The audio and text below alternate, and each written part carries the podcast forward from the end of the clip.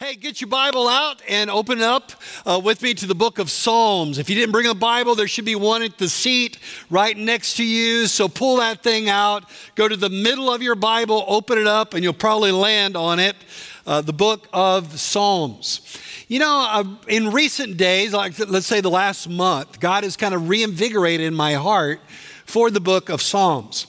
I was recommended a book called Praying Through the Bible or Praying the Bible uh, by a friend, and I read it. And in this book, he basically says that a lot of times people don't pray because they kind of get bored with prayer, right? They, they, repeat the same things over and over and over, and so they just kind of get tired and their mind gets distracted and so on. And he said the best thing you can do to really grow your prayer life is to pray through the scripture and particularly the Psalms.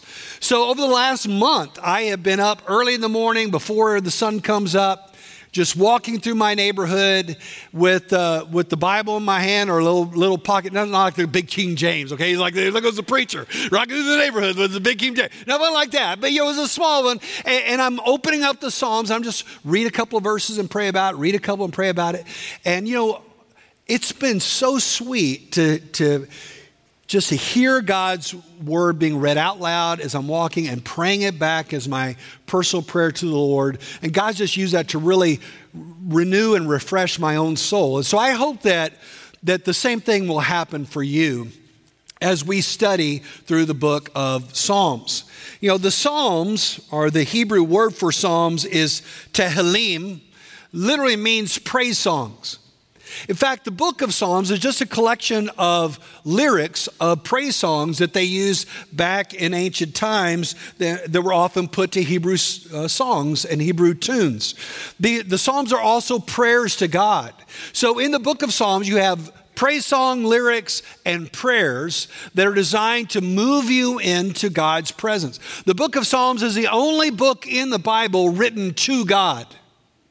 Most other books are historical books or wisdom literature or letters encouraging us to walk with God, but these are written to God Himself.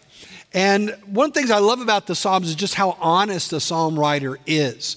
It's very raw, it's very real, it's not sugar coated at all. Sometimes the psalmist is very, uh, very discouraged, very down, very despondent, angry, wants to run away feels abandoned by God.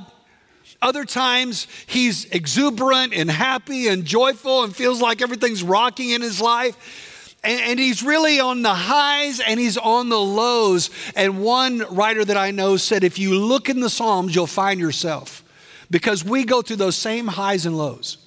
So Starting today and for the next seven weeks, we're going to be in a new series called Peaks and Valleys. And we're going to be looking at the Psalms. And we're going to be looking at what, it, what it's like when we're on the peak, what it's like we're in the valley, and how those things can e- even draw us closer and closer to God.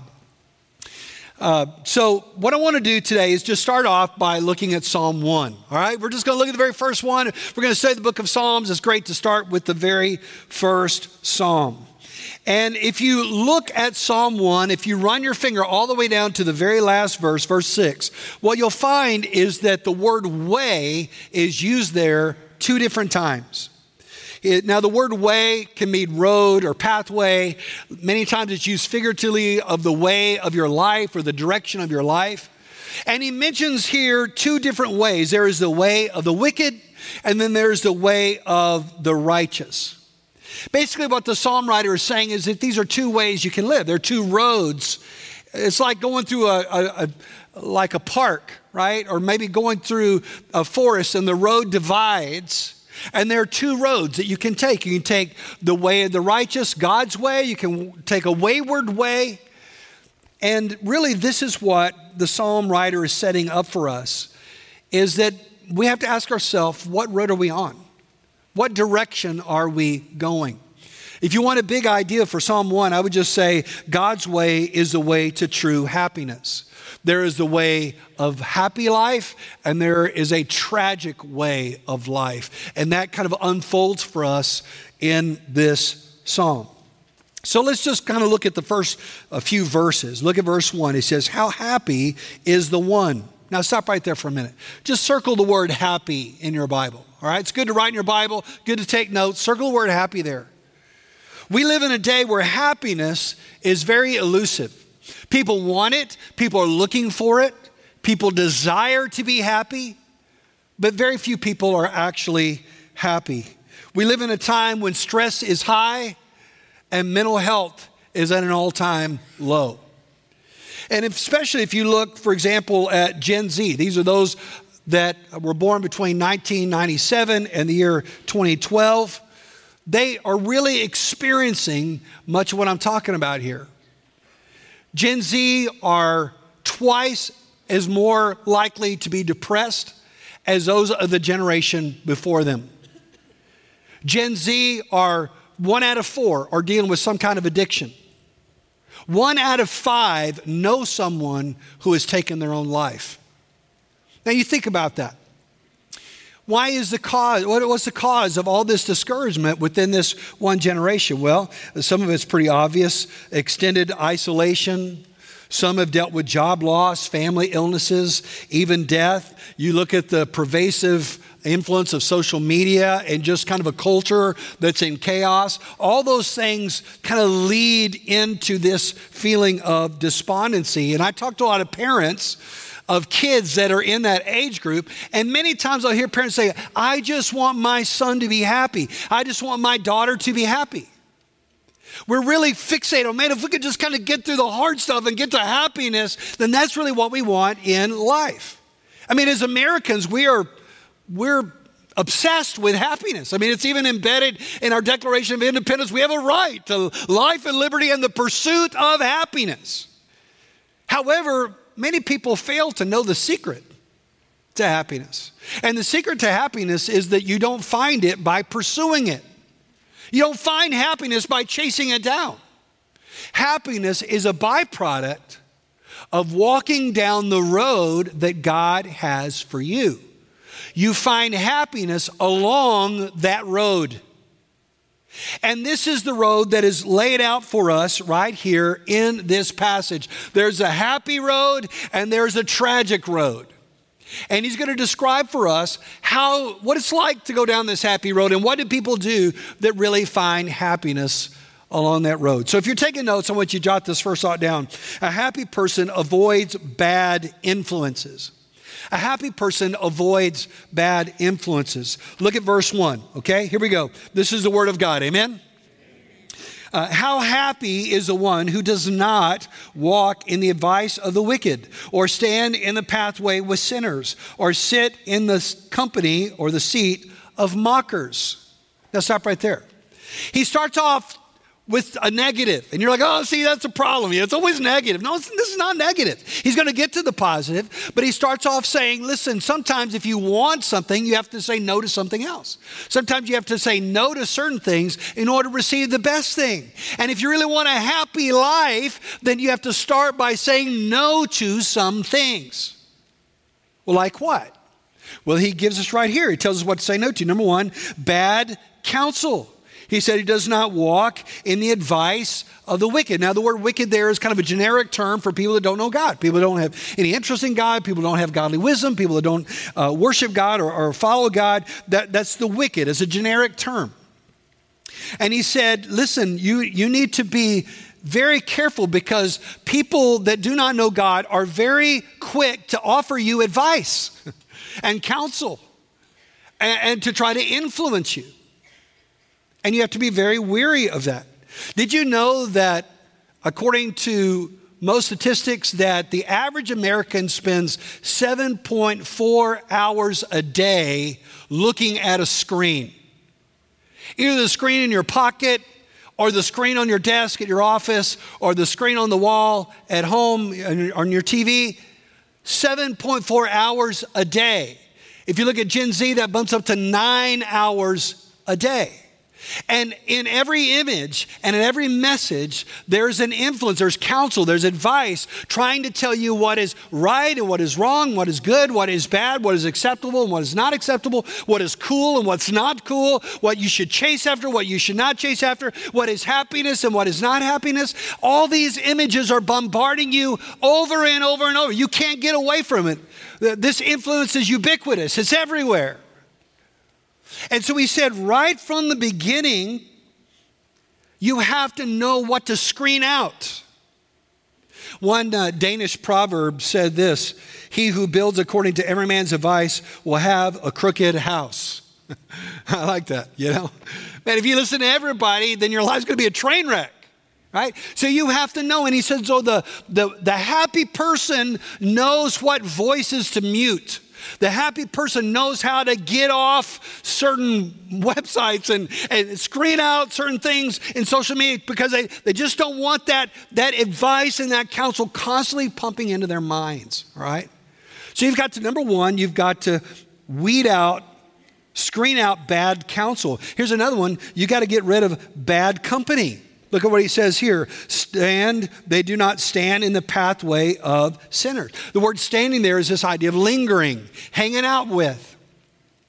They don't hang out with the people who were giving them the bad advice. It's kind of like you, you, somebody's giving you bad advice and you stop and then you kind of hang out with them, you know, and you start spending time with them.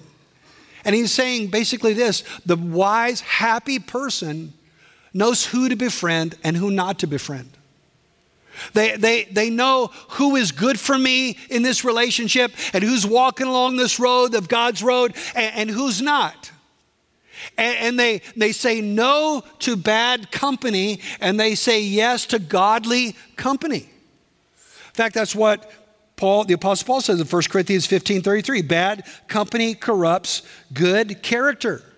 Bad company corrupts good character. And that's really, really true. I mean, as long as I've been a pastor, I can tell you, I can find someone and they're walking with God. It's because they started walking with people who walk with God. And people that drift away from the Lord, they started hanging out with people that drift away from the Lord. That's just what happens.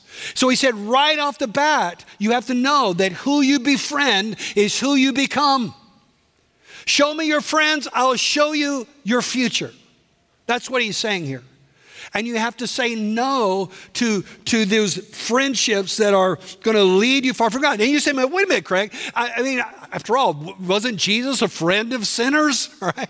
I mean, isn't that right? So, I mean, you, you know, Jesus hung out with some shady characters in the Bible, and that's absolutely true. But he did not hang out with them to get their approval or to win their friendship. He was building a bridge. You need, yes, build a bridge. But don't give your heart, and certainly don't give your ears to people that are not walking on the road, not walking on God's road, because they will lead you down the wrong road every single time. They do not listen to bad counsel. They do not hang out with, linger with bad company. And, here's the third thing they don't give in to bad conversations. Look at what he says or sit in the seat of the mocker. You know what the mocker is? The mocker is someone that laughs at the things of God.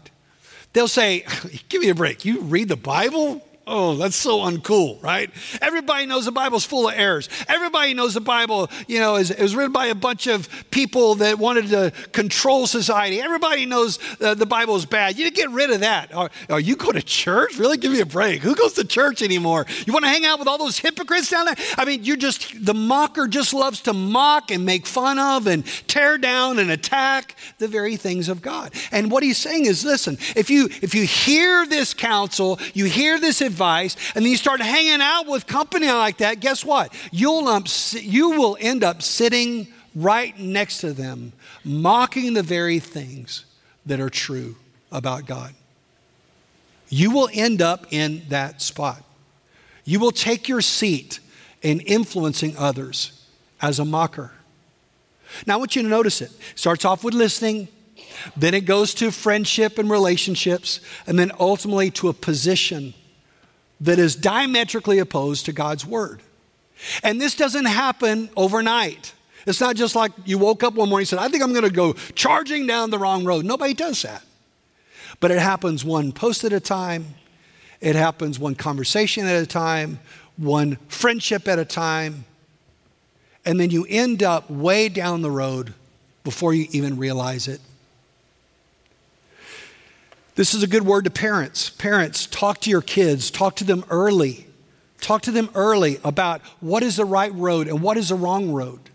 Talk to them about the road and what they need to spend time on and how they need to screen things out of what they're listening to. Listen, parents, you would never, ever, ever intentionally pay a tutor to come to your house and sit on your couch and eat out of your refrigerator and, and counsel and tutor your child in the very things that you do not agree with.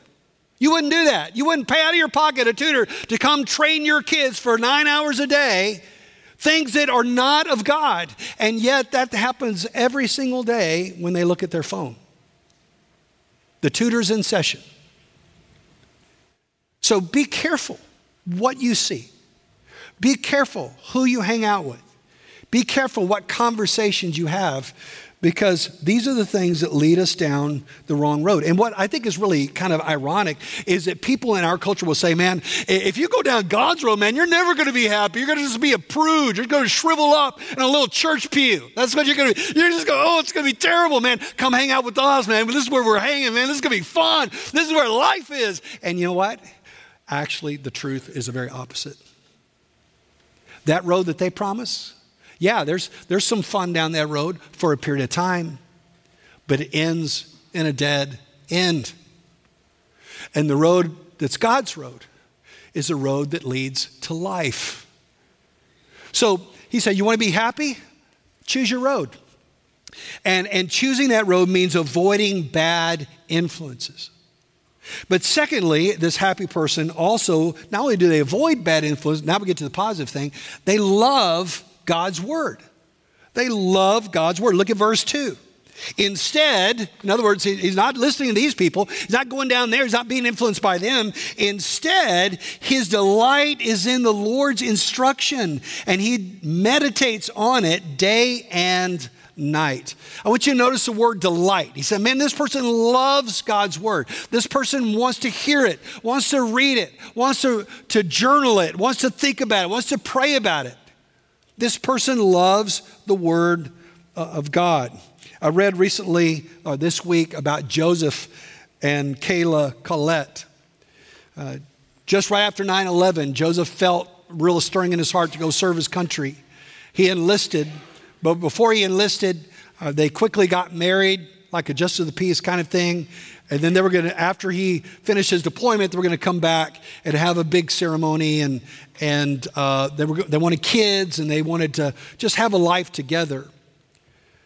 Unfortunately, Joseph died while serving his country in Afghanistan. Kayla was obviously devastated.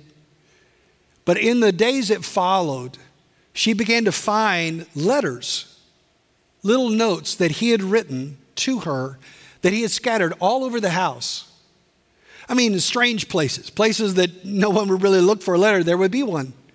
She collected over 30 letters that he had written to her in his voice, talking about how much he loves her, talking about his dreams for her, his, his uh, hopes for her. Now, do you think that those letters are important to her? Don't you think she would treasure those? Because she can hear his voice in them. Man, she, she hears his heart in them. That's how the Christian feels about the Word of God. The Christian doesn't go to this book like some kind of old, stale, dusty, you know, uh, history book. No, no, no. This is the living, breathing Word of God. It is the Word that God has for us. And on every page, we read of His love for us and how much He cares for us and His presence with us and His, his dreams for us and our future. And so the, the Christian loves the Word of God and they want to read the Word of God over and over and over. Do you love the Word of God like that? Do you just love reading God's Word and studying God's Word and letting it flow over you? Do you love talking about it with other people? Do you love hearing the Word of God taught? This is a part of growing and loving the Word of God. Psalm 19:10 says, "The Word of God is more desirable than gold, more abundant than pure gold, and sweeter than honey that comes from the comb. So this person that's a happy person, man, they love the word of God. Not only that, they meditate on it. Notice, see what it says there? It meditates on it day and night. Now, when you think of meditation, you're probably thinking home, right? Uh, somebody ringing a little bell or, or something, some gong or something. Uh, that would be Eastern meditation. In Eastern meditation, the goal is to empty your mind. You, you sit on the floor, you calm yourself down, you regulate your breathing, you lower your heart rate, you relax your shoulders. Uh, this is all about uh, Eastern meditation, to empty your mind. Biblical meditation is almost the exact opposite of that. Biblical meditation is when you fill your mind with God's Word. And when you think about it deeply and how it relates to you, the word here for meditate is yageh which means to, to mutter or to speak. Sometimes I'll be in the house and I'll hear Liz talking in the other room. And I'll say, Are you talking to me? She goes, say, No, I'm talking to myself. all right? We do that all the time, right? We just kind of talk to ourselves, mutter, mutter, mutter. We're just thinking our mind is running and we're just, we're just articulating it. We're just thinking about it. That's what biblical meditation is. I'm thinking about it. I, am I'm talking to myself about it. I'm rolling it over in my mind, how it applies to me. When I was a young pastor, the man that discipled me taught me that biblical meditation involves three P's picture, ponder, and pray. He said, You need to, when you read something, you picture what's happening. Kind of get a visual image in your mind of what's going on in this passage. Then ponder it, think about it. What does it mean for me? What is God saying to me? How would I react in this situation? What should I do? What is He telling me to do? How does this apply to my life? And then lastly, you pray it back to God as your own personal prayer. Picture, ponder, and pray. That's what I've been doing as I get out early in the morning. I'm reading through the Psalms. I'm just picturing the situation that it's talking about. I'm thinking about how does that apply to my life, and I'm praying it back as my own personal prayer to God. That's biblical meditation. Meditation is how you move God's word from your, from your head to your heart. It's how it, it soaks into your soul. It's how it becomes a part of your life. You know, I read this week that if you own an iPhone, the average iPhone user touches, and a touch is a, a, a type or a click or a swipe, that they touch their iPhone 2,617 times a day. Can you imagine? That's a lot, of, a lot of touches on your iPhone. I wonder if there was a way that they could monitor how many times we touch the Bible, right? I wonder how that would compare. But listen, if you want a happy life, if you really want to go down the happy road, it means avoiding these bad influences and letting the Word of God just begin to saturate and soak your life. And he said, if you do this, then verse 3 happens. Look at verse 3. You're going to become something. He is like a tree planted beside flowing streams that bear its fruit in its season, whose leaves uh, does not wither. Whatever he does prospers. I love this. He pictures this tree, right? This tree beside a river. Can you picture it? A tree beside the river. It's solid, it's stable, its roots are going down into the stream, it's flourishing. That's the image that the psalm writer paints for us. It's a very similar image that we find later on in Jeremiah 17, which says this The person who trusts in the Lord, whose confidence indeed is in the Lord is blessed, is happy. He will be like a tree planted by water. It sends its roots out toward a stream. It doesn't fear when heat comes, and its foliage remains green. It will not worry in a year of drought or cease producing fruit. Don't you love that image? Man, that's what your life is going to be like. If you avoid these bad things and love God's word, you're going to be like a tree. It's a picture of, first off, security. Man, this, you're rooted, you're grounded. You know, I've got a tree in my neighborhood that from one of these past storms completely blew over. The tree is on its side, the roots are popped up out of the ground. That's not this tree. So you won't be like that. You'll be rooted down in the ground so that when the storms come, when the crisis comes, when everyone else is, is struggling, what is happening? Man, you're solid, you're rooted, you're steady. You're not changing. He said, You'll be grounded like a tree. It's also a picture of fruitfulness. He said, It'll bear its fruit in its season. You know, fruit is not for the tree, right? Fruit is for other people. The tree doesn't eat the fruit, it just produces the fruit. But other people enjoy it.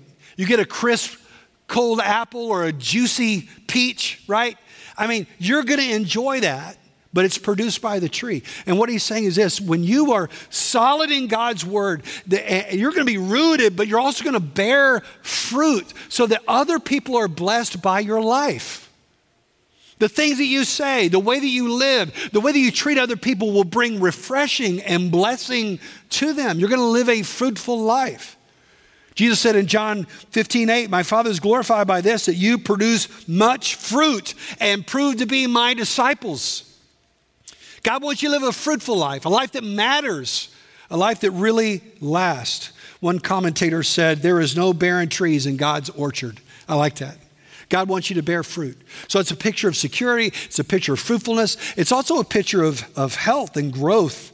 He said, Lord, he said, This leaf does not wither. This tree is growing. It doesn't matter if it's hot like it is now in Texas, man. 102, 110, yeah, we don't care, right? We're in Texas and uh, and the tree is just solid, doesn't care about the heat because the, the roots are down deep into the river and it's drawing up nourishment. Listen, that, that's what God wants for you, that no matter how difficult things may become at work, no matter how hard things are in your marriage, no matter how crazy things get with the kids, no matter how internally you battle depression or discouragement or whatever you're dealing with, that your roots go down into your relationship with the Lord and you're drawing up refreshing words of God that nourish your soul and you don't wither. But the counter is true. If you don't draw into God's word, then you will wither. I, I should have brought it. I got a plant on our front porch that has definitely withered. Okay, it's like 102 just scorched it, like the like the Wicked Witch of the West. I mean, just just kind of done. All right, it's like over for this plant. It is withered beyond hope. Maybe you feel withered on the inside. Maybe you're suffering from spiritual dehydration, and what you need is an infusion of God's word to bring you back to life. Listen, he said, you'll be, you'll be nurtured, you'll grow, even in the most difficult of times. And then the last thing it says is a picture of success. He said, whatever he does will prosper. The, the Hebrew word here means to be successful, prosper. It's a perfect translation. Now, some people say, see, that's, what, that, that's when you get your bonus, and that's when your kids get on the dean's list, right? And, and, and then you're driving a nice car, and man, you, it's health and wealth and my best life now, and it's all that kind of stuff going on. See, God's going to prosper. He tells me He's going to prosper me. But hold on a second. Let me ask you a question. If David wrote this psalm, did he ever go through hard times? Yes or no? Yes. How, how, about any other biblical character? Moses, Abraham, any of those guys go through some hard times? Absolutely. Think about Jesus. Perfect. God in flesh. And yet he endured suffering more than any. So, does that mean that if you do these things and you're always going to have it, it's always going to be rainbows and, uh, and flowers? And no. When he talks about prospering, get that, this is very important. When he talks about prospering here, he's not talking about prospering in the world's eyes in temporary monetary terms. He's talking about prospering in God's eyes. That one day you're going to stand before the Lord Jesus and he's going to evaluate your life.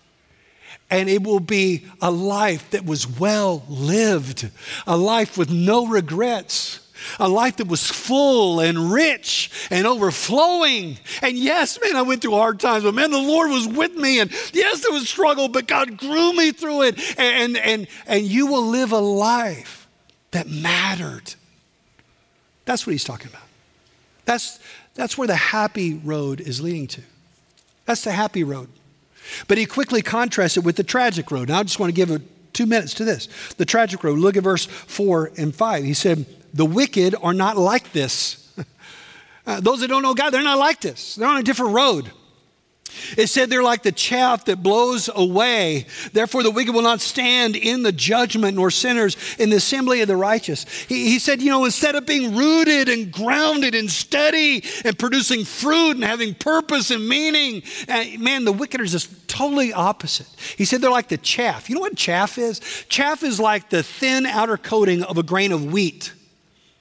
It's like the thin husk of a grain of wheat. And so they would harvest the wheat, they would beat it to loosen the chaff from the wheat, and then they would throw it up in the air, usually with a winnowing fork, and the wind would come by and blow off the chaff, and the grain would fall down to the ground. And that's how they would harvest it.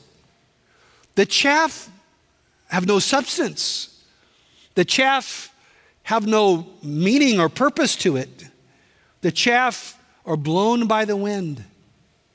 And he said, That's what you end up like down that tragic road.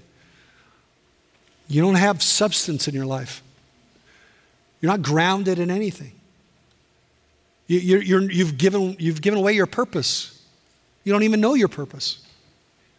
And, and you're blown around by what every wind on social media will tell you is right or wrong.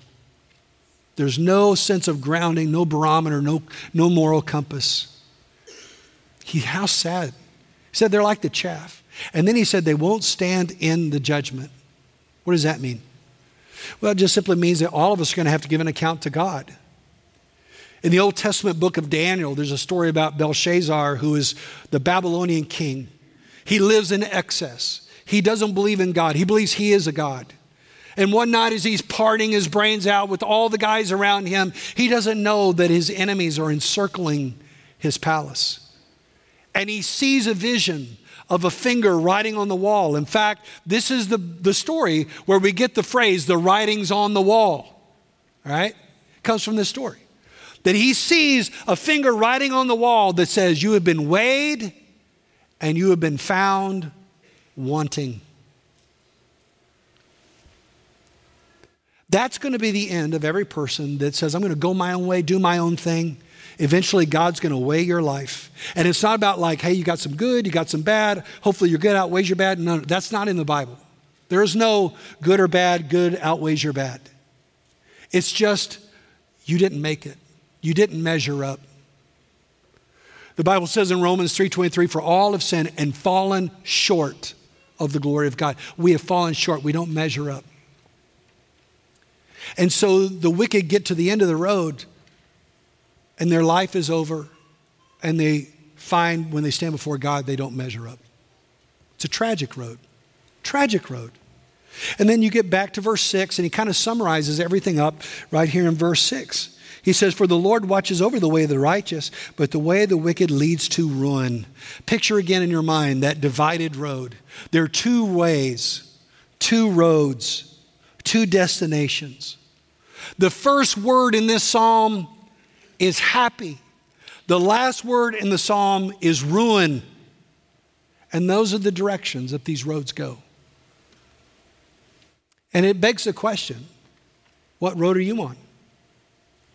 Now, you may be here today and you say, well, Pastor, the truth of the matter is, if I'm being really honest, I've probably been running down the wrong road for a long time. In fact, I think I've gone too far. I don't think there's any hope for me. I don't think that I could ever turn around now I'm way too far down that wayward road. But if you look at this psalm, if you study it closely, you begin to see a shadow. That is the shadow of Jesus. There he is in the first three verses. Jesus is the only one who completely and perfectly rejected this wayward world with all of its advice and all of it, all of its allurements and all of its influence, Jesus wholesale rejected it. Jesus is the only one who perfectly loved the Word of God and obeyed the Word of God and lived a perfect life. Jesus is the epitome of that tree that's bearing fruit, that's rooted. He, he's the epitome of the only one that was, is right before God, the only one that should be blessed and, and honored and lifted up. And yet, this Jesus, the only one who did it right, the only one who went down the right road, is the very one who left that road and came down the wrong road, chasing down it for us. And for people that are messed up like you and like me, people have done it all wrong like you and like me, people that have got a past and a history like you and like me. He chased down the wrong road and he paid our price. When he went to the cross, he died in our place. All of our mess, all of our mistakes, all of our rebellion were put on Jesus. He died in our place to pay the penalty for our sin. He was buried. He rose again on the third day. And he said these words to us I am the way. I'm the way back. I'm the way back on track with God. I'm the way, I, I, I'm the on ramp that can get you back on the right road again if you'll turn to me. I want you to bow your heads with me for just a minute. You may be here today and you're not sure what road you're on, or maybe you do know, and it's not the right one. Listen, you can get back on the right road. Jesus is the on ramp. Jesus said, I am the way, the truth, and life. No one comes to the Father except through me. Because of his death, because of his resurrection, Jesus has the authority to offer you a clean slate, to forgive you your sin, and to make you right with God if you turn to him. But just like when you're going down a wrong road today, you got to stop, you got to recognize it, you got to turn around. The Bible calls that repentance. I have to turn around, I got to go God's way. And maybe today you're tired of going down the wrong road. There's hope for you. It's not too late for you. Today can be the day of a change if you'll turn to Jesus. So I'm going to give you an opportunity to do that right now. I'm not going to just say, go out of here and figure it out. I'm, let's settle it right now, right here. If, if you want to change, if you want to give your life to Christ, if you want Jesus to forgive you, if you want to stop going down this wrong road and follow Jesus down this road of significance and joy, then I want to lead you in a prayer to do that to acknowledge what Jesus has done, to confess your own sin, to turn to Him. That's what that prayer will be about. And if you say, Craig, that's what I need, that's what I want, then your head's bowed, nobody looking around. I want you just to lift up your hand and say, Pastor, pray for me. I'm not going to call you out, but it lets me see your hand, and I'll just kind of lead you in a prayer right where you are, okay? Thank you. Thank you. Lift up your hand. Pastor, pray for me. I need Christ. All right. Thank you. Thank you. Pastor, pray for me. I, need, I want to get on the right road. All right, thank you. Pastor, I need Jesus in my life, man. I need to, I need to walk with God. Anybody else? Several hands. Anybody else? Lift it up high. All right. Okay, thank you. Thank you. All right, put your hand down. Just right where you're seated. Just between you and God. I'm going to lead you in a prayer. These aren't magic words. But God sees your heart. just pray with me. Dear Lord, I know I've gone down the wrong road. I know I've sinned against you. I've gone my own way. But I believe Jesus died for me. And he rose again from the dead. And only he can change me. So I'm asking you, Lord Jesus, please forgive me. Wash me clean. Make me new. Today I turn from my old way to follow you.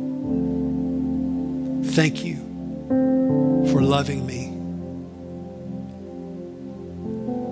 Lord, I thank you for every person in this room, for all those that are listening online. Lord, we really want to be people that walk down your road. Lord, help us this week to know how to screen out the bad influences, Lord. Draw us closer to you and to your word. Lord, help us to draw up nourishment from your truth. Lord, help us be trees that are planted solid, that are bearing fruit, that live completely for you in a world that desperately needs you. And Lord, help us bring honor to you in everything that we do. We love you, Lord. And we pray this in Jesus' name. Amen.